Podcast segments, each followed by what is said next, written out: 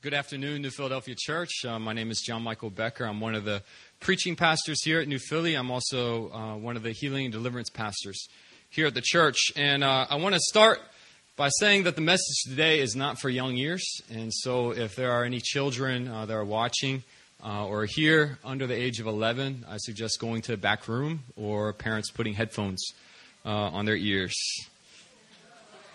Let's get ready. Um, open your Bibles to 1 Corinthians 6. Today's sermon was influenced by uh, some of the work I do at uh, an orphanage here in Korea. I've been serving the orphanage since the end of 2005. And in 2010, I was asked by a dorm father there to teach sex ed to the kids in Korean. And I did it. I, I learned some new words. And uh, I taught to the boys, and I asked the boys, Have you guys ever learned about this stuff? They were attending church, they were also going to school. I knew they had gotten sex ed many times, but they said, We have never heard what you taught about today. And they really needed it. I've taught other uh, boys at the orphanage, other our scholarship recipients, and other boys here in Korea, in English and in Korean, uh, sex ed, and they have all said, I've never heard teaching on these things. And uh, it really shocked me and saddened me that these things are not be, being covered in the church, uh, and that a lot of Christian boys and girls are having to figure out these things on their own. Even a lot of you, now young adults, are still learning these things on your own. And so I'm going to make some stuff clear today. And uh, I want you guys to take notes because I want you guys to also teach it to the people that have you have influence over.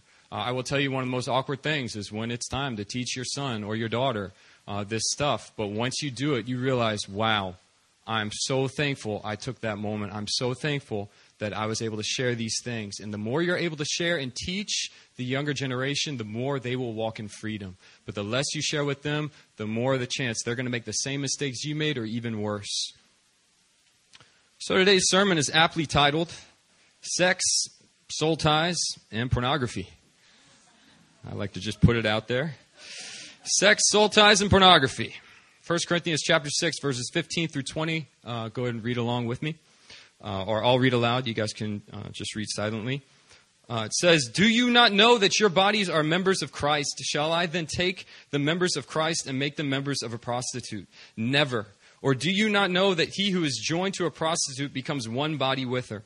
For as it is written, the two will become one flesh. But he who is joined to the Lord becomes one spirit with him. Flee from sexual immorality.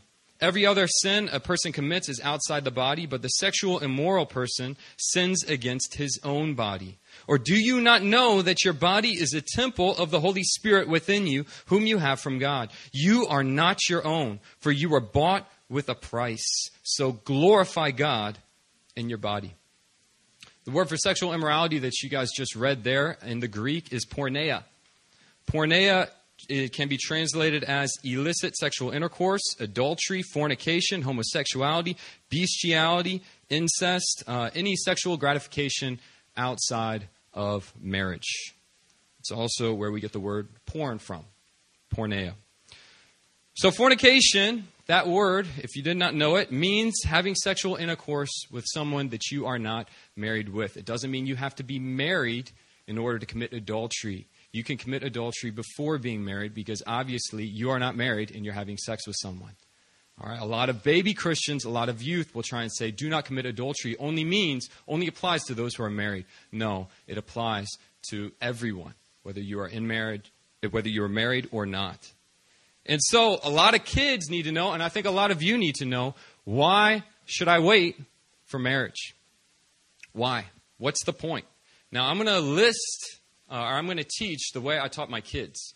And so some of these will be basic, and some of these I think will open your eyes uh, as I speak today. The first reason to wait until marriage, first reason, I want you guys to take notes premarital sex weakens trust between a couple premarital sex weakens trust between a couple. I think most of you guys can agree sex is a powerful thing. Uh, it's like a fire, and if you are ever making a campfire, if you're ever putting, making a fire in a fireplace, you need to set up a perimeter, boundaries, so that that fire will not go out and destroy things. People love a campfire. They'll gather around and they'll stare at it. They love a campfire. They love a fire in a fireplace. But people are not drawn so much to a forest fire. They're not drawn so much to a building in flames that's crashing down. People run away from those things. Sex is something that is meant to have boundaries. It's meant to have boundaries, and marriage is the truest boundary because it is a commitment for life. An influential therapist who's not Christian, John Gottman, says that the key ingredient for a successful marriage, and this guy has studied countless marriages, he says the key ingredient for a successful marriage is trust. It's not romance, it's not compatibility, it's not shared memories, it's none of that. It's trust. It's trust in each other. And uh, he studied so many marriages, and he can, he can guess who will be divorced and who will make it at, I think it's a, almost a 90% success rate. He can tell just by trust.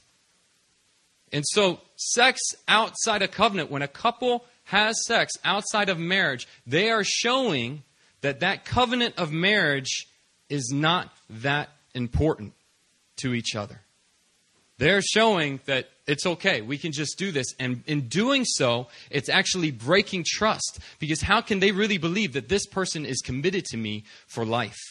You see, when you get married, it's before God, it's before people. You make vows till death do us part. You sign documents. There is a deep level of commitment. And if you wait until that point, there is a deep level of trust. But premarital sex breaks that trust word doesn't mean much. So what that we, we got married? We were already having sex before. Doesn't that, that I, I'm not sure if you're really committed to me. This is why women need to say, put a ring on it.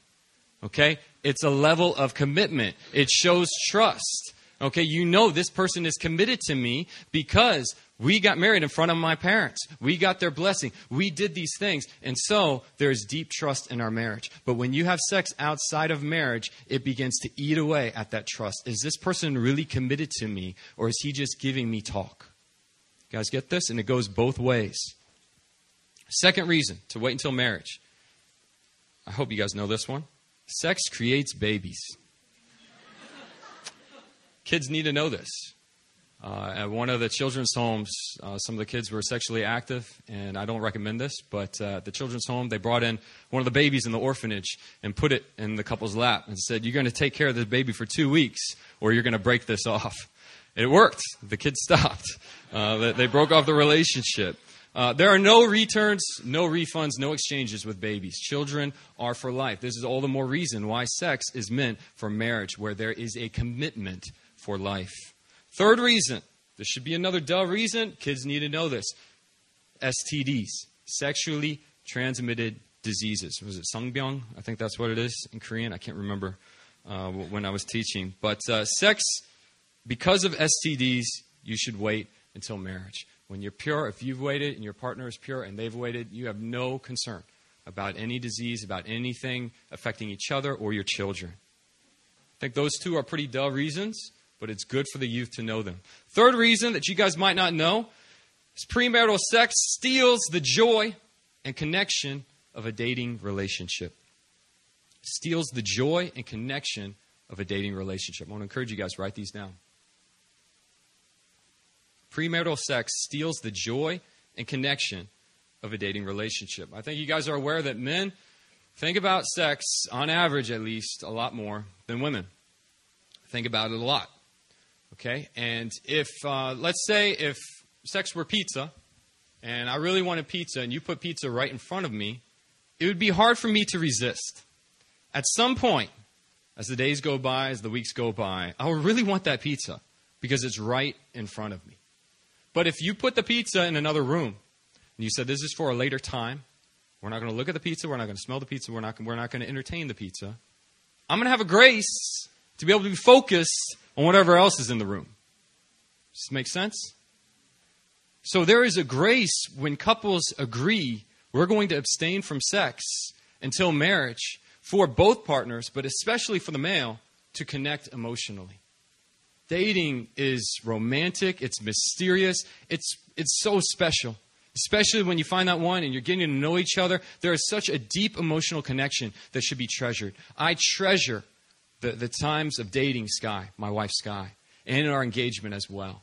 And you know what? My mind wasn't on sex because we had made boundaries, because we had made it clear we're going to wait until marriage. We didn't kiss until I proposed to her.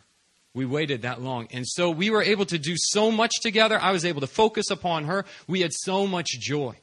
But don't you know, if you put it in front of the guy, his mind's going to go on it. And if he gets a bite, if he gets to give in, his mind just starts to consume it. And that emotional connection that was once there starts to lessen. And instead, the priority becomes that sexual relationship because it's like a fire and it burns and he wants more. And so it goes for a time, and then when that fire starts to dampen, you're left with a relationship that's deteriorated because that emotional bond has been cut. Where he was mu- once emotionally connecting, now he's just connecting in a physical state. And so that emotional connection has deteriorated. You see, premarital sex steals the joy and connection of a dating relationship. To have sex without a covenant, without boundaries or commitment, is to treat sex like the animals do something free, something fun that can be done whenever and with whomever. Get this farmers know that if a bull loses interest in a female cow, all they have to do is put another female cow in front of him. Suddenly, that sexual desire comes right back. He gets excited and, and he copulates with that female cow. And then they put another and another and another. They know for rams that a ram will only have sex, will only mate with a female ewe, with a, with a female sheep, a ewe, five times and lose interest. But if they put a different female sheep in front of the ram, one after another, the ram will just keep going and just keep going. This is the same for a rooster with hens. This is the same for 95% of all mammals. Okay? They don't just stick with one, they move on and on and on. Hollywood and the media love presenting this type of joy of sex. It's fun, it's exciting. Get out there, enjoy being with different people, do these different things. But let me ask you does that bull have an emotional connection with the female cows that he sleeps with, uh, mates with? Of course not.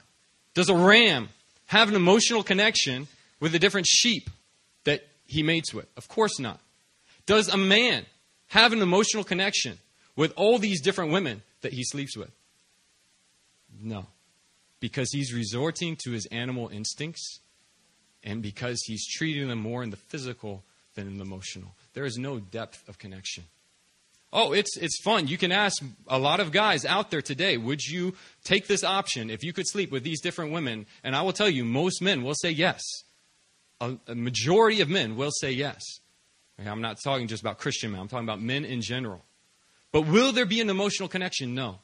And what we know is that we want an emotional connection for life. We want marriage. We want joy. We want to connect. We want romance. We want mystery. But if it's just something where I'm just having fun, I'm just being free, I'm doing all of these things, you destroy it all. Guys, you are not animals.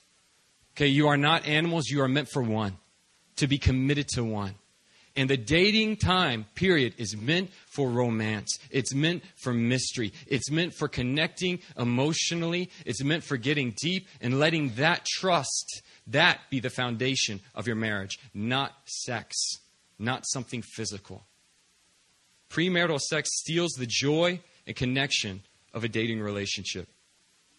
Verse uh, that really blessed me in my dating relationships. It's the chorus of Song of Songs. Song of Songs is the book of love, and there is one verse that is repeated three times throughout the book. And uh, go ahead and put it up. If we can get up, I don't know if you guys are going to get it on video or not, but Song of Songs 2 7, 3 5, 8 4, 8 5, I'm sorry. It's all, uh, 8 4. It's all the same verse. I adjure you, O daughters of Jerusalem, by the gazelles or the does of the field, that you not stir up or awaken love until it pleases. NIV says, do not arouse or awaken love until it pleases. And guys, Song of Songs is a lot about sex. Do not arouse or awaken it until it pleases. You wait for the marriage bed. Do not arouse or awaken love. And so I took this verse and I applied it in my past dating relationships, not just with, with my wife Sky, but with past girlfriends that I dated. That we agreed we're not going to arouse or awaken love until it so desires. And I knew my body, I knew the different boundaries. I knew the different places where, where I might start to be tempted. I might start to sniff the pizza and, and lose track of my mind. And so we set up those different boundaries so that the pizza was outside of the room. I'm not thinking about it. I'm focusing on you. We're going to enjoy each other. That pizza is going to come later. We're going to enjoy it together. For now, my focus is on you. Do not arouse or awaken love until it so desires. Set up boundaries in your dating relationships. Pretty silent in here. You guys with me? surprise, surprise. He's talking about sex. Okay.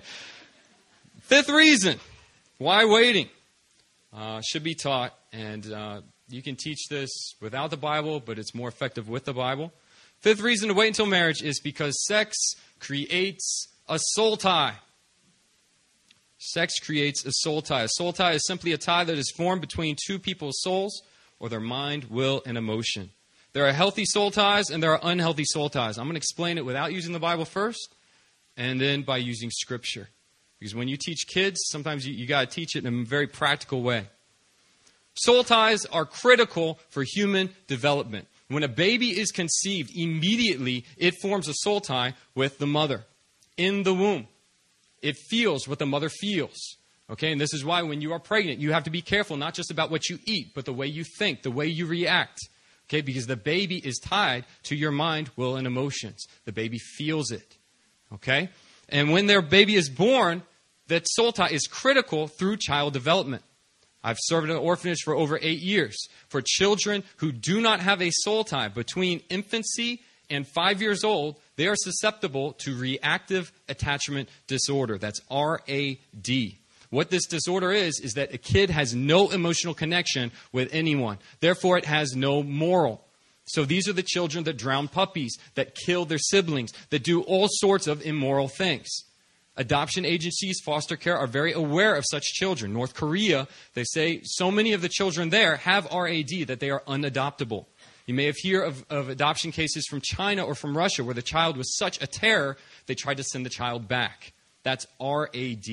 The children need an emotional connection. They don't just need food, they need an emotional connection with someone. Should be the mother. If it's not the mother, it should be a, a dorm mother, a, a surrogate mother, someone who can take care of the child, especially through that development phase. But what happens when you hit about 12 to 14 years old? Body starts to change, and suddenly you start to get rebellious, start to have attitude. Start, mom, don't be so close to me. Mom, could you walk behind me when we're, when we're in the mall? I did this. I remember when I was little, I'd run home, get my mom a hug every day. And then I started becoming a teenager and suddenly I'm all embarrassed. Mom, don't, don't touch me in public in front of my friends. It's embarrassing. What's going on? You see, the soul tie is being cut. You are becoming your own person. You are entering adulthood. You're starting to learn your own inhibitions, your own dreams, your own desires, your own will mind, and emotions. This is a critical time, and it's a healthy time.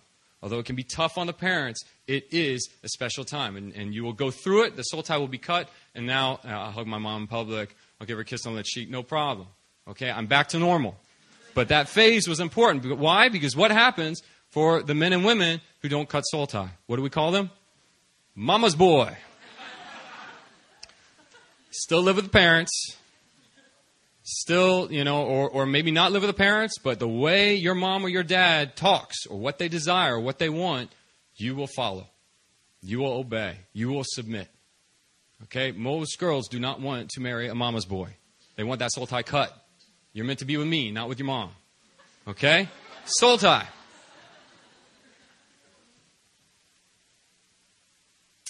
Soul ties can be formed not just from the womb, but also through vows through deep emotional connection, and through sex. Healthy soul ties can form through friends committing to each other. You often also see this in the battlefield. Soldiers will form soul ties with be so connected with one another. That's healthy. Okay, there are healthy soul ties. Marriage is the ultimate example of a soul tie.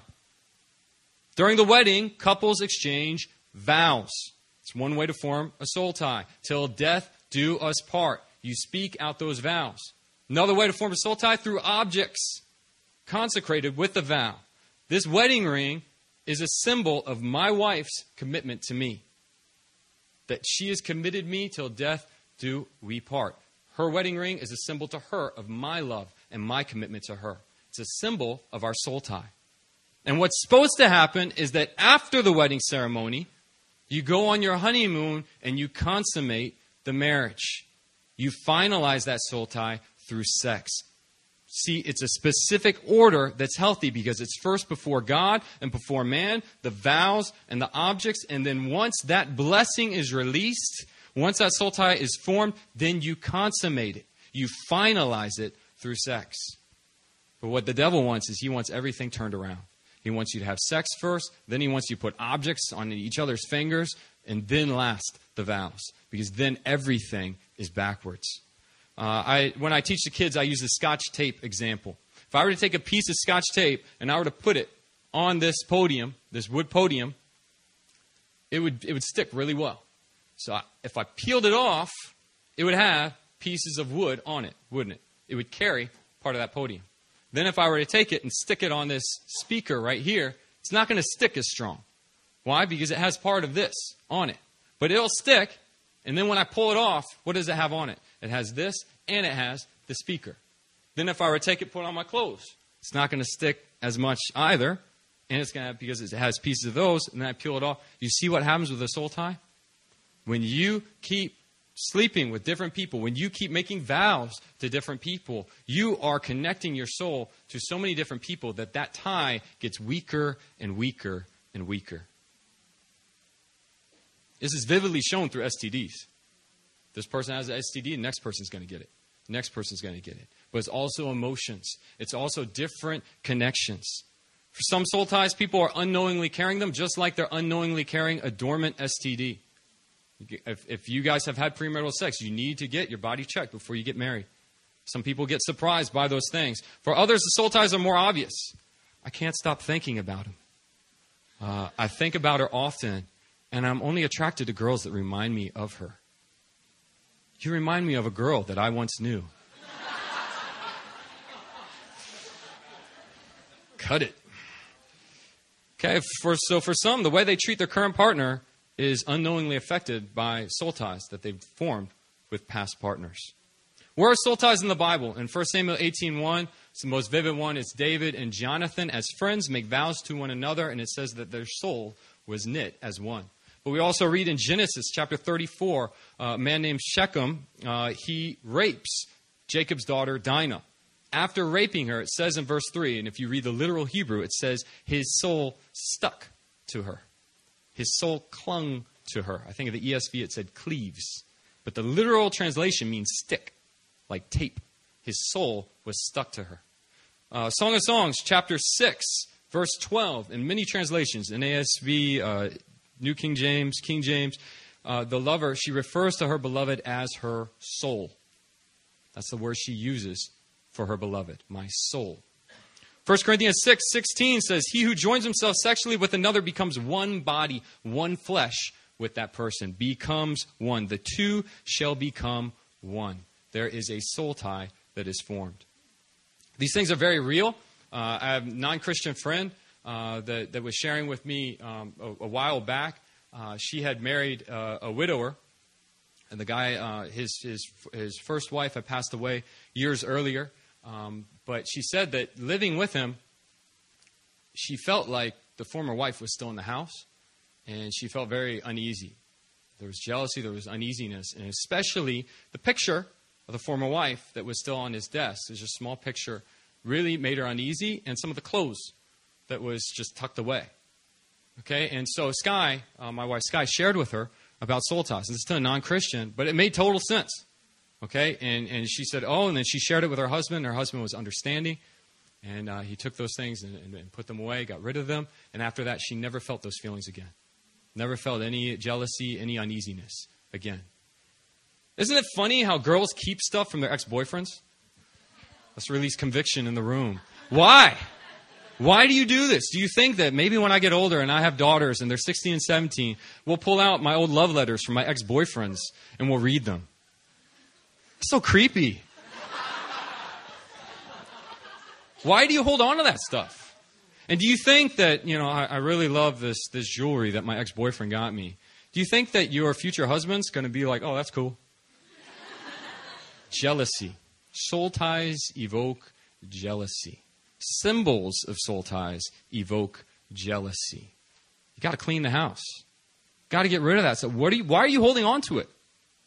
Wouldn't you much rather treasure jewelry given to you by the love of your life, the person that's committed to you that you have married, than hold on to that jewelry from the guy that you got so angry with and broke up with and, and had all that, that past with? Get rid of that stuff. How do you cut a soul tie? I'm going to make an analogy. It's the same way of cutting ties with idolatry. If I were a Buddhist and I worship Buddha and I had idols in the house, when, and, and then I accepted God, I wouldn't just say, God, I repent of my Buddhism. I worship you. I love you. You are now the Lord of my life and leave the idols in the house. Don't you think God would be jealous? I need to renounce my ties with those idols. Renounce means forsake, forsake, to completely do away with. And so, what I would do is, I would not just say, God, I repent of my idolatry, but I would say, God, I renounce all my idol worship. I declare that I'm a son of God. I'm renouncing it. I'm forsaking it first verbally, that's in the spiritual. And then in the physical, I'm going to take these idols, I'm going to destroy them, I'm going to get rid of them. Get them out of the house. Make it clean. There will be no jealousy in my house. It's the same for soul ties. You don't just repent. God, I repent of having sex, you know, and, and then repent to your future spouse. Uh, yeah, you know, I'm, I'm sorry that, that I did that. You need to renounce your former ways. You need to renounce your soul ties with those people, those sexual soul ties. I renounce my sexual soul ties with da da da da da da da da with these people, and then all that stuff that reminds me of those relationships, that brings my mind, will, and emotions back to that relationship, even if it's stored away in some closet, I'm going to get rid of it. What's the point of holding on to it? I'm not going to hold on to an idol in my house, even if it's in the closet. I'm going to get rid of it. Okay, you cleanse from that soul tie. Get rid of it. Even couples who are getting married, who have had premarital sex, need to cut their soul tie. They don't need to get rid of everything, but they need to cut the soul tie and live separate until they're married. Why?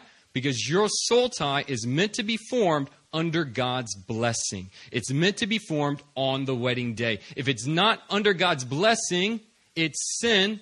If it's sin, it's cursed.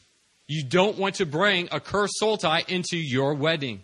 And so you repent. God, we repent for having sex. We sin. Father, we renounce our, our soul tie with each other. We cut it through. And God, we pray, make us pure for our wedding day.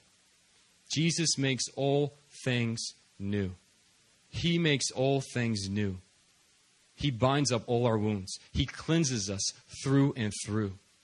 Okay? You guys need to trust that God wants to heal you. He can take the scotch tape and not just say, Oh, I forgive you, but you got to carry all that junk the rest of your life. No, he says, Forget the former things. Do not dwell on the past. See, I'm doing a new thing. He purifies that tape. He makes it new. He makes it pure so that when you go into marriage, your marriage bed is pure. Even if you had sex with so many different people before, if you have confessed and repented of it, if you have renounced your former ways, God purifies you. You are clean in His sight, and so you are spiritually clean, you are emotionally clean, you are able to go into that marriage blessed. You guys can put up Proverbs 28 13.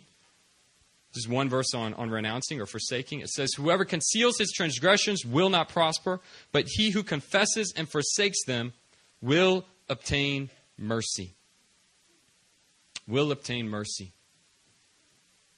Uh, and I just alluded to it. The last reason, the most important reason why wait for sex until marriage is that marriage is meant to be a covenant made before God. It's a covenant that's meant to be blessed. And He is clear in His word that if you have sex outside of that covenant, it is sin. It is sin. So you want a covenant that is blessed, a covenant that is set apart. Matthew 19:6. You guys can put that up. Jesus says this, so they are no longer two but one flesh. What therefore God has joined together, let not man separate. You put up the next verse, Malachi 2. It says, The Lord was witness between you and the wife of your youth, to whom you have been faithless, though she is your companion and your wife by covenant. Did he not make them one with a portion of the Spirit in their union? And what was God seeking? Godly offspring. So guard yourselves in your spirit, and let none of you be faithless to the wife of your youth. For the man who does not love his wife, but divorces her, says the Lord, the God of Israel, covers his garment with violence, says the Lord of hosts. So guard yourselves in your spirit, and do not be faithless. Do not be faithless. I want to encourage you guys before you get engaged. Every couple needs to have the talk about their past. Every couple needs to open up and share with the other, the guy with the girl, the girl with the guy, about their past, about past temptations, about past failures. And there needs to be time of processing, there needs to be a time of forgiveness. And you cannot, to demand for the other person to forgive you is not love.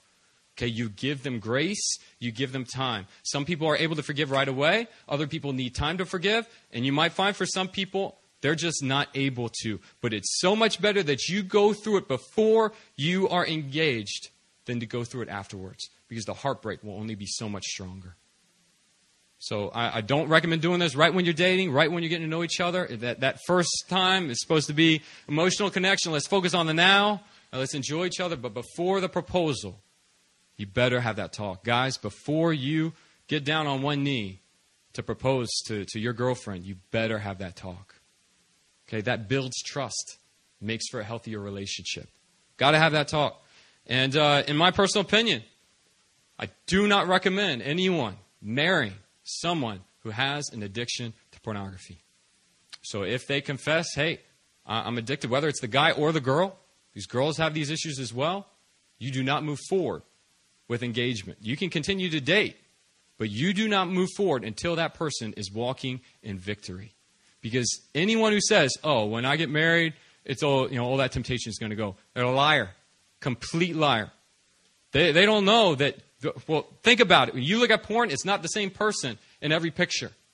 It's different people, right? You're training your mind to be attracted to different people, just like that ram, just like that bull, just like 95% of every other animal. You're training your body to get aroused by different people by different pictures and videos. So, how can your one wife please you? It's completely unfair. It's completely wrong. If you are addicted to porn, if you are struggling with porn, you have to overcome this before you can get married. Otherwise, it's, it's completely the opposite of love for your spouse. You got to deal with it before. God is able. Let's move on to pornography. Let's, let's deal with this one. Porneia in the Greek as I said before, it's basically gratifying your sexual nature apart from the person you are married to. Gratifying your sexual nature apart from the person you are married to. I think you guys know this verse. I'll put it up. Matthew 5 28. Jesus. But I say to you that everyone who looks at a woman with lustful intent has already committed adultery with her in his heart. Every time you look at porn, every time your mind meditates on it, you are committing adultery. You are committing sin. Viewing porn has the same effect or similar effects as cocaine and heroin. What happens when you take these drugs is that a certain chemical is released in your brain called dopamine. Dopamine is supposed to be a chemical that's released after you've done something that required a lot of work for success. It brings joy and it brings pleasure. It's meant to be, have something that you experience when you're in community. But by shooting up or by looking at porn, you're releasing that chemical in your brain without any effort. And so you experience joy, you experience pleasure. It's good. But what happens is that it starts to form pathways in your mind where it makes it easier and easier to go back to that addiction. This is how the addiction forms. What else happens is that your brain knows this is unnatural. This dopamine that's being released like crazy, it's unnatural. And so it starts to fight against it. It tries to lessen the amount that's released. So, what does a drug addict have to do? He's got to get a harder drug. What does a porn addict have to do? Got to look at some harder material. Do you see how it snowballs into something so wicked it gets far beyond the person's control? This is chemically proven. This isn't some Christian teaching I'm teaching you right now. This is chemically proven. The effects of pornography.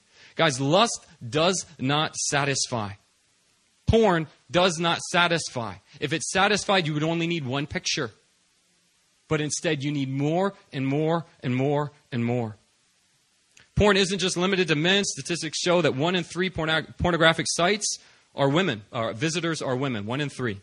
Other statistics state that 25% of Christian women are addicted to pornography. Uh, I don't know if that statistic is fully true, but I do the healing deliverance ministry at this church, and I will say that many of the women, majority of the women, will have viewed pornography at least sometime in their lives. At their session, a number of them are still addicted. Okay? It's not just something that's for men. Porn kills your healthy appetite.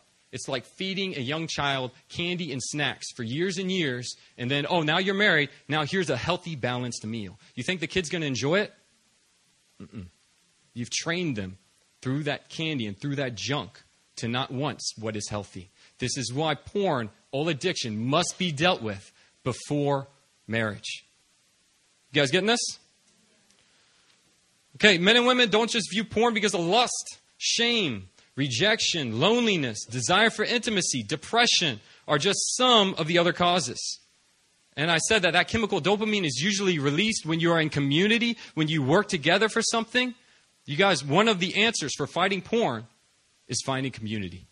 It's not just fighting lust. It's finding community where you will be fulfilled, where that depression will be broken off, where that loneliness, that rejection, that shame will be broken off. Guys, there's nothing new under the sun. Every time I do a healing deliverance session, usually the, the part where people feel the most shame is dealing with pornography and masturbation. There's so much shame with those two sins. Far more than idolatry, bowing down to Buddha, far more than murderous thoughts about my co teacher. Okay? People feel shame about this stuff. And they think that my imagination, I'm the only one that has these desires. I'm the only one who's had these thoughts. Guys, the book of Ecclesiastes is clear in chapter 1. It says, There is nothing new under the sun. There's nothing new. So I'm never surprised when I look at H&D you know thing and uh, the the questionnaire, and I see all these different things that they've written. You know, some some very vile, some some very very rough. I'm not like, oh, you know. No, I don't judge them based on their past. I judge them on who God made them to be. I judge them upon their future, and I bring them into that hope. I bring them into that full freedom by the power of the Spirit, by the power of the Word of God. Guys, if you're teaching kids, here are four simple reasons why porn is evil. Number one, porn causes the person to see the opposite sex as objects. Causes you to see people as objects. Objectifies women, objectifies men. Destroys emotional connection. A lot of heavy addicts in porn are unable to have a good conversation with the opposite sex.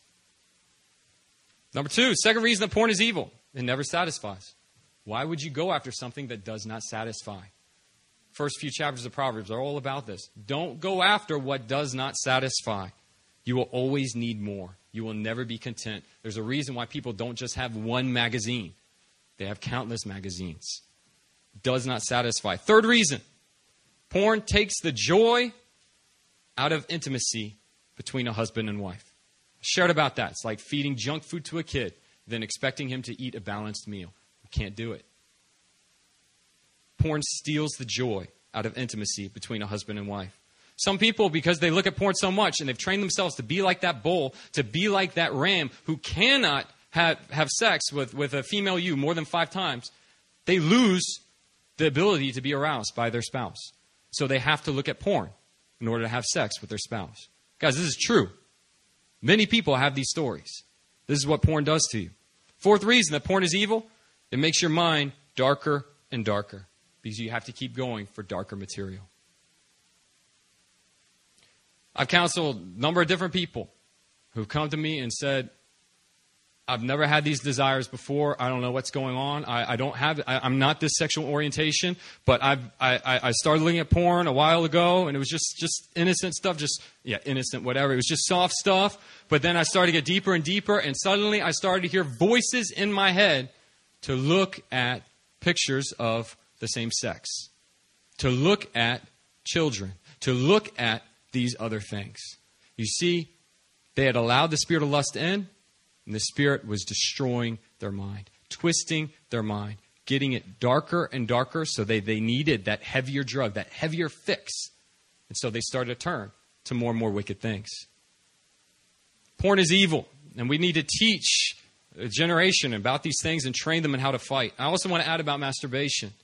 I know this is stuff you don't normally hear on Sundays, but here we go. I want to add that masturbation should also be avoided. Here are uh, four quick reasons for masturbation. Masturbation encourages sexual fantasy. That is porn. Masturbation encourages sexual fantasy. Number two, it is selfish. It is self love. That's what it inherently is. Masturbation is self love. It's the opposite of love. Masturbation tends to bring feelings of shame. Number three, like I said on the H&D questionnaire, I don't know why, but so many people, especially women, this brings heavy shame. Masturbation tends to bring shame. If you saw a dog licking itself, what would you do? Would you say, "Oh, what a cute puppy"? No, you'd yell at it. Stop it. That's gross. We are not animals.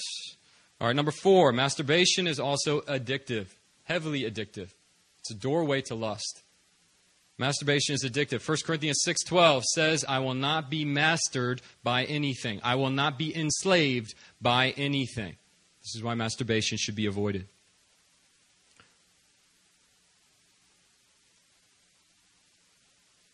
All right, now let me share why this fight for purity is so important.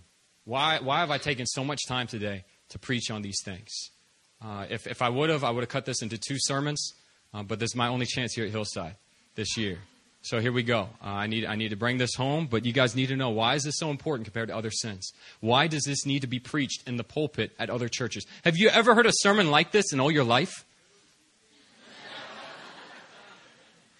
I never did. And every person I've taught about these things never learned. Never learned these things.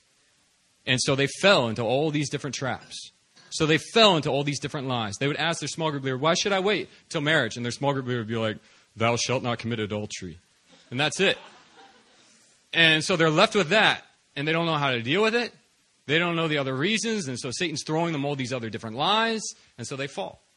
Guys, you got to get the full story. You got to know everything. You got to be ready.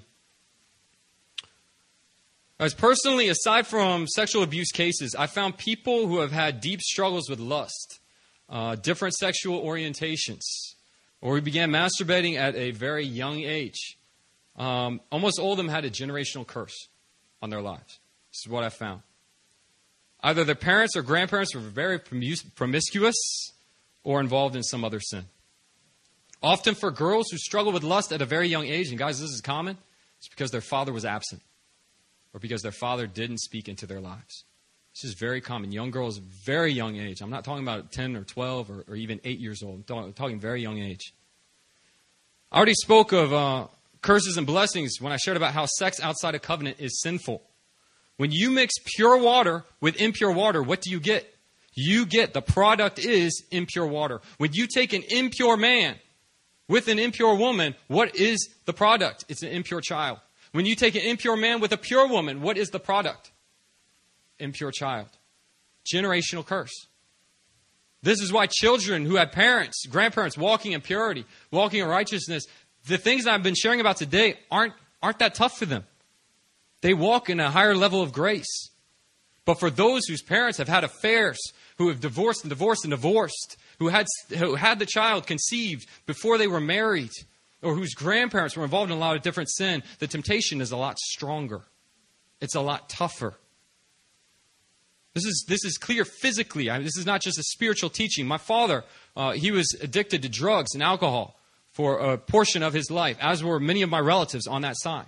And so my dad told me, please do not drink alcohol during your lifetime. I mean, you can have a sip, you know, here and there, but please do not drink alcohol because your body is more prone to addiction than other people because of what I did. And so I've been very careful.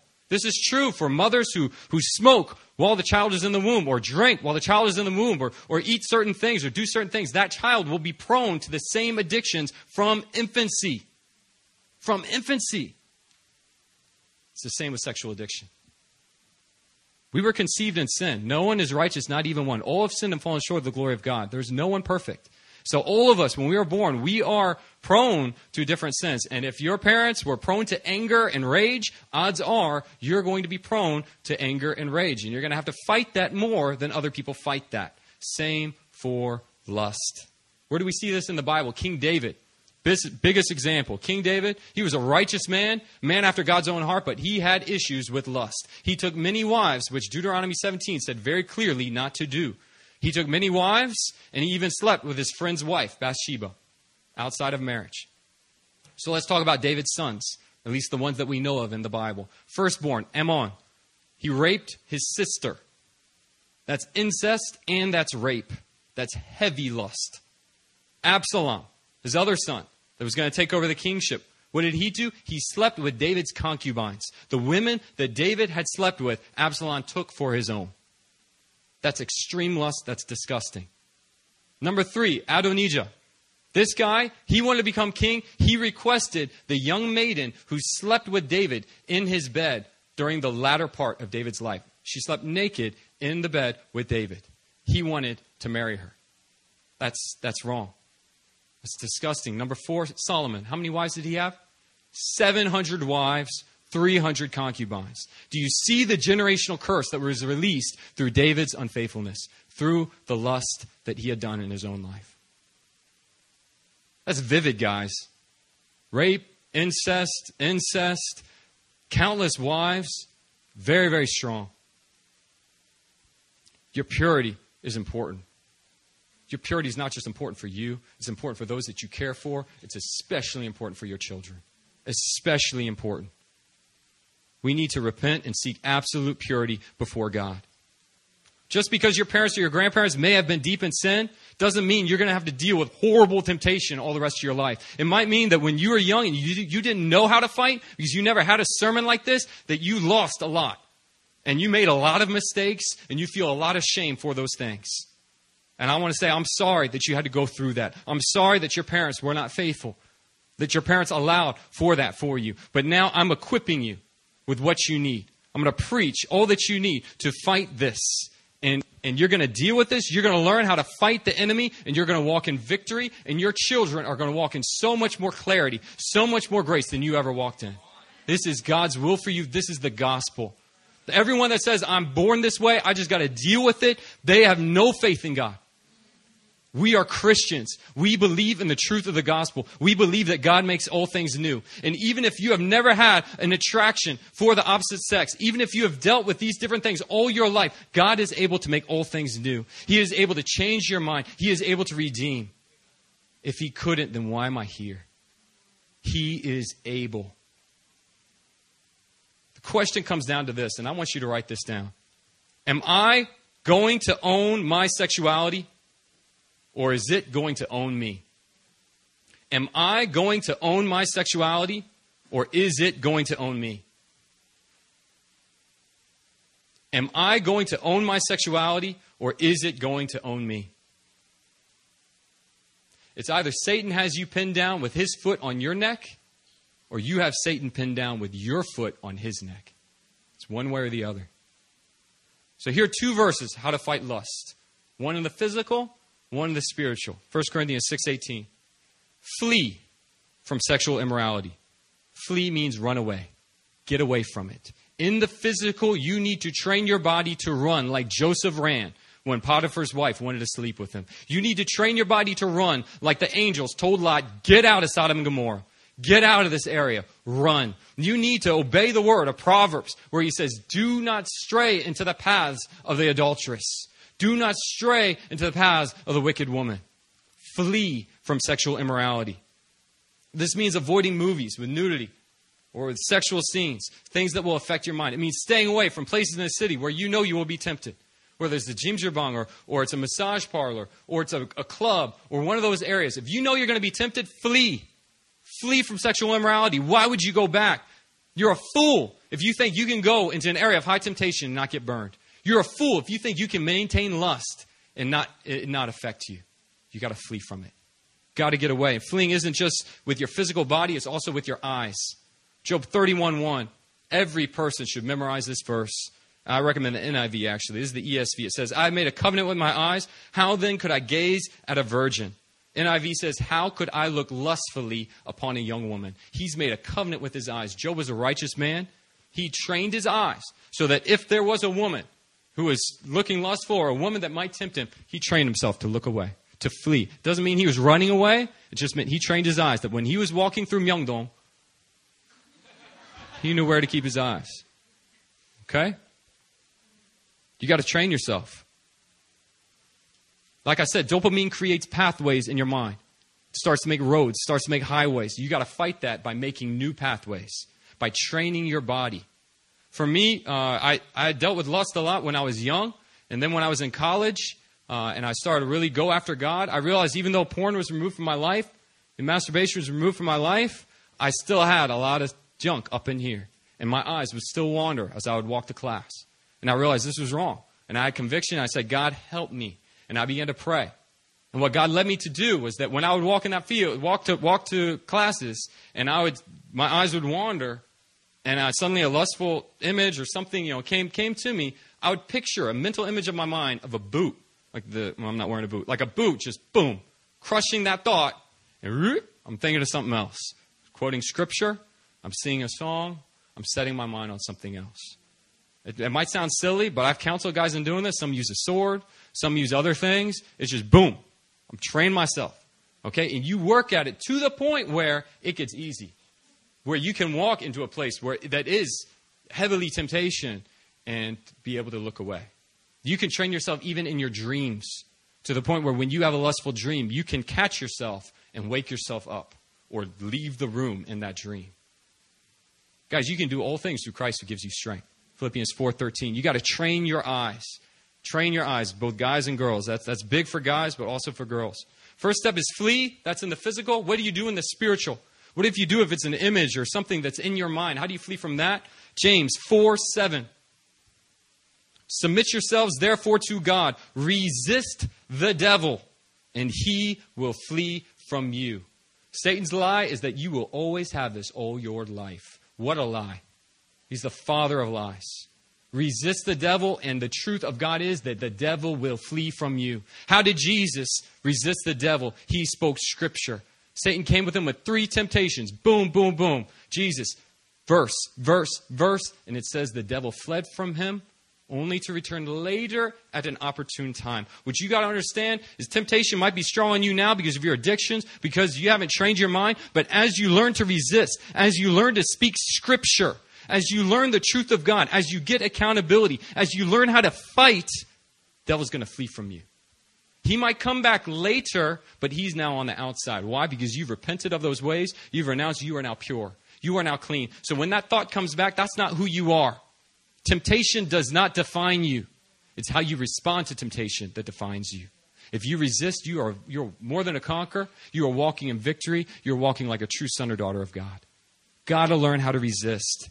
Memorize scripture. Psalm 119, verse 9. Psalm 119, verse 11. John 8, 32.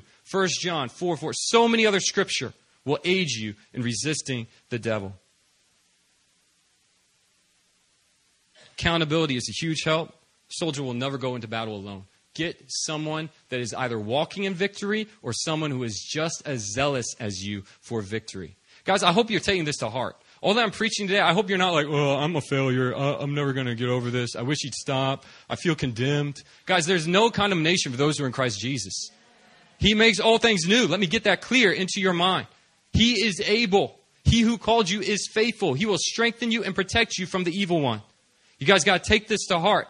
If you choose some accountability member who's just mired in it, no, I'm just struggling. Same old, same old. Next week, oh yeah, I fell again. Forgive me. Okay, that's not going to help you. You're just going to keep falling. But if you get someone who is zealous for victory or is already walking in victory, I guarantee you, you will get out of it. And you got to fight. You got to treat this like war. You got to be like, look, can I call you at any time of the night if I'm getting tempted? Can I call you at any time? okay, let's do this. You need to. If you're in bed and you're getting lustful thoughts, not just try and roll around and, and try and just go to sleep. You got to get out of bed, go into the other room, and pray. Resist. If you're not resisting, he's not going to flee. But if you resist, he will flee. And it's far better to, to have a couple sleepless nights of praying and then a lifetime of purity than to have this hammering you all your life. Resist the devil he will flee from you. Get accountability, someone you can confess to, uh, encourage, fight with, set different boundaries, uh, plan ahead. James 5:16 says, "Therefore, confess your sins to one another and pray for one another that you may be healed." The prayer of a righteous person has great power in its working. Pastor Christian shared about willpower, how you got to see it in advance. You got to come up with those scenarios. What am I going to do if at night I start to get tempted? What am I going to do if I'm alone at home and I start to get tempted? What am I going to do if I'm in that area and I start to feel tempted? Make a game plan. Train your body to flee, train your mind, your spirit to resist.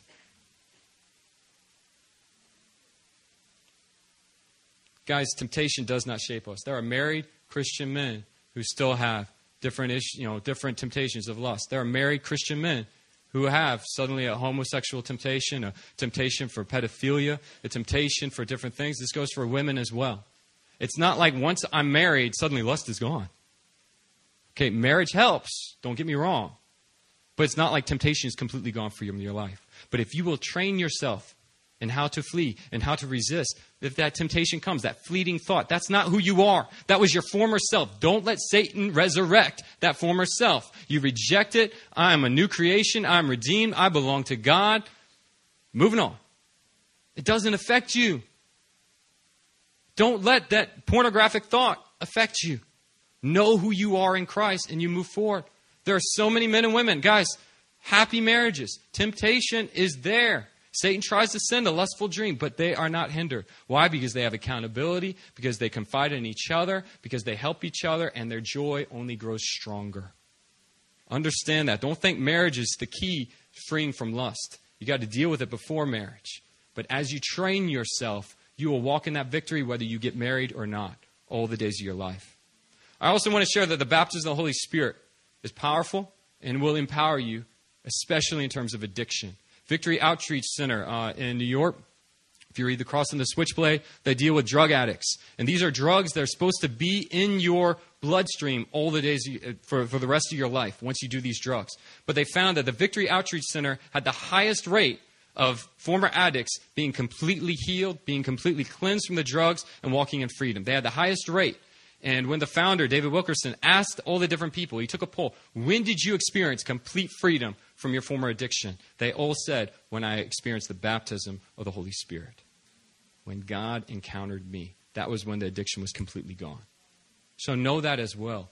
Ask and it will be given to you. Seek and you will find. Knock and the door will be opened unto you. Ask for more of the Holy Spirit. He will give you strength. He will give you power in this fight.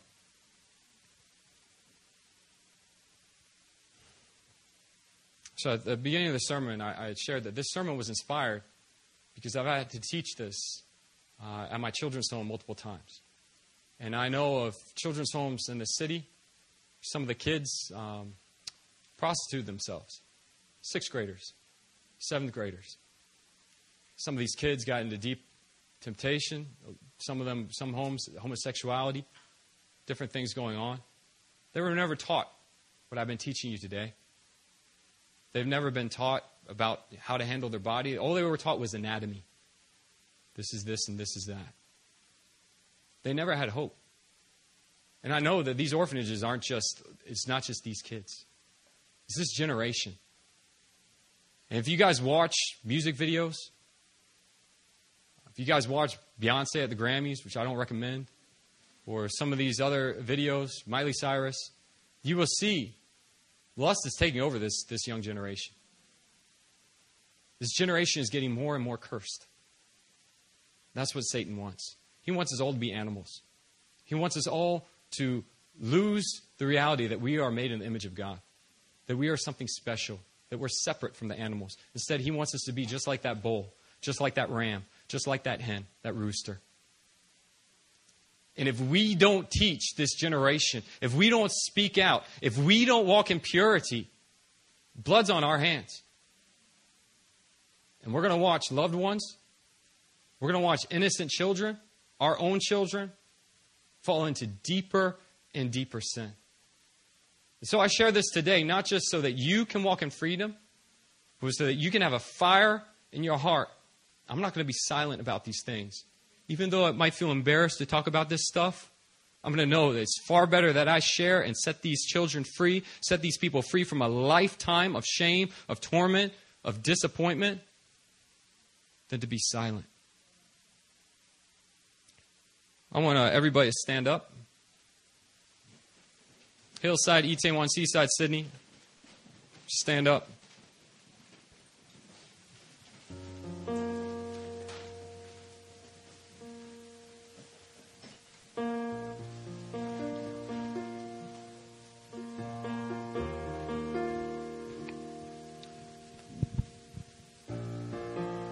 Your choices affect a lot more people than you think. Affect far more people than you think. Your choices about lust aren't just about your life. It affects far more than you think. You see, my children's home has a lot of purity about it. I've been very blessed where I've been working. It's not, it's not because of me, it's because the founder, Pastor Che, has walked a righteous life. And he has reached out to the kids. The kids call him Abuji. He's now in his 80s. They still call him Abuji, father. And because of that covering, the children have a greater level of grace. God is a father to the fatherless, He's a defender of widows. He sets the lonely in families. But you see, some of these other children's homes that I spoke about, where there's been sex trafficking, where there's been homosexuality, when you study the directors of those homes, you will find that they've been in affairs, that they've been in all sorts of illicit behavior. And unknowingly, they've opened those doors for the children that they are taking care of. It's not just your own biological children, it's all those under your care. You are either shielding and protecting and being a, a person of refuge, or you're carrying a cloud of heaviness and of evil. God wants a pure church. God wants a pure generation. God wants children set apart. He wants his sons and daughters set apart. No more shame, no more fear, no more laziness, no more just dealing with it. Guys, there's nothing new under the sun. If you're an active leader in this house and what I've shared today is, is something that you are dealing with, you need to share right away. If you're a reserve leader, if you're just a member, guys, I want you to share with pastors. All have sinned and fallen short of the glory of God. We can all relate to one degree or another in these sins. There's nothing new under the sun. What I want us to do right now across the campuses, even if you're watching this from your house and you're alone, I want us to war against the spirit of lust. I want us to resist the devil right now. If what I've shared today convicts you and you know you got some repenting to do, I want you to just go and repent where you are. Everyone else, I want us to pray loud. I want us to pray strong because a generation is depending on it. Because these children at the orphanages are depending on it. If no one else will cover them, then the enemy has free reign. But if we pray and we cover them, then they are safe. This is why we war. This is why we pray for our small group members. This is why we pray for our family. This is why we pray for our nephews and our nieces. This is why we pray for our future children. That they will walk in victory. That they won't go through the things that we've had to go through. So, church, I want us to pray for freedom for this generation, freedom for this young generation. I want us to pray for all lust to be broken off. I want us to war right now. Let's pray and let's be for purity. Let's pray, church. Let's pray. I want everyone uh, across every campus to just repeat after me. Father, we repent for our sexual sin.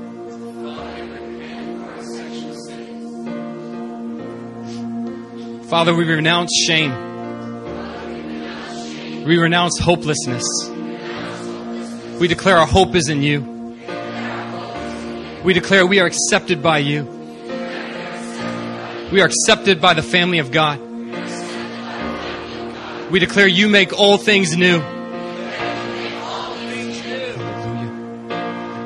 God, right now, I just unsheath the sword of the Spirit and I break through, Lord, every chain of lust in this place, every chain of lust for all who are watching, all who are listening, in the name of Jesus, God. And I speak forth hope being released. Father, I bind the spirit of lust. I bind all shame, every mocking spirit, God. I bind all perversion, God. I bind it by the blood of Jesus. I command it to go in Jesus' name. I bind all hopelessness, God, all fear, God, all laziness. I command it to go, God. And I speak forth life over your people, Lord. I speak forth hope over your people, God. You make all things new. You make all things new, God. Your people are accepted.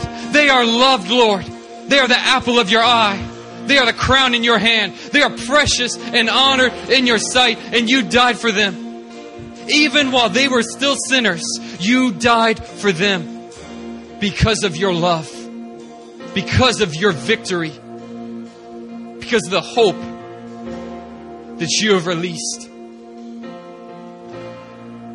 Father, I speak the fire of God over every person. The fire of God over every person, God. We will not tolerate lust any longer, God. We will not tolerate it for our lives or for the lives of those around us, God. I speak the fire of God, the fire of God falling, your burning love, your jealous love burning up that we will not allow this in our lives. We will not allow it in our house. We will not allow it wherever we go, God.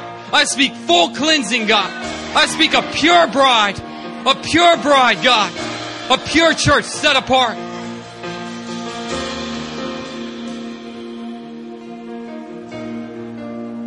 There's nothing new under the sun. God, I speak fresh accountability in your church, Lord, not just for New Philadelphia, but for the church of God. That these things the church will not be mute about. These things the church won't be silent while the rest of the media is shouting about it. Father, I pray for a church that will be strong, that will be free that will walk in that freedom and not be ashamed of the past, but teach the younger generation from our mistakes. There is no condemnation for those who are in Christ Jesus. No condemnation. Thank you, Lord. We are whole. We are pure by the blood of the Lamb, by your sacrifice. And I thank you that this church, God, we represent your hands and your feet. So, for everyone who is struggling, for everyone who feels dirty or, or feels beaten down, God, there's hope. We're right here. We understand and we have hope. We have faith. There is victory in the name of Jesus. There is victory in the name of Jesus. We exalt you, God. Pray this in Jesus' name. Amen.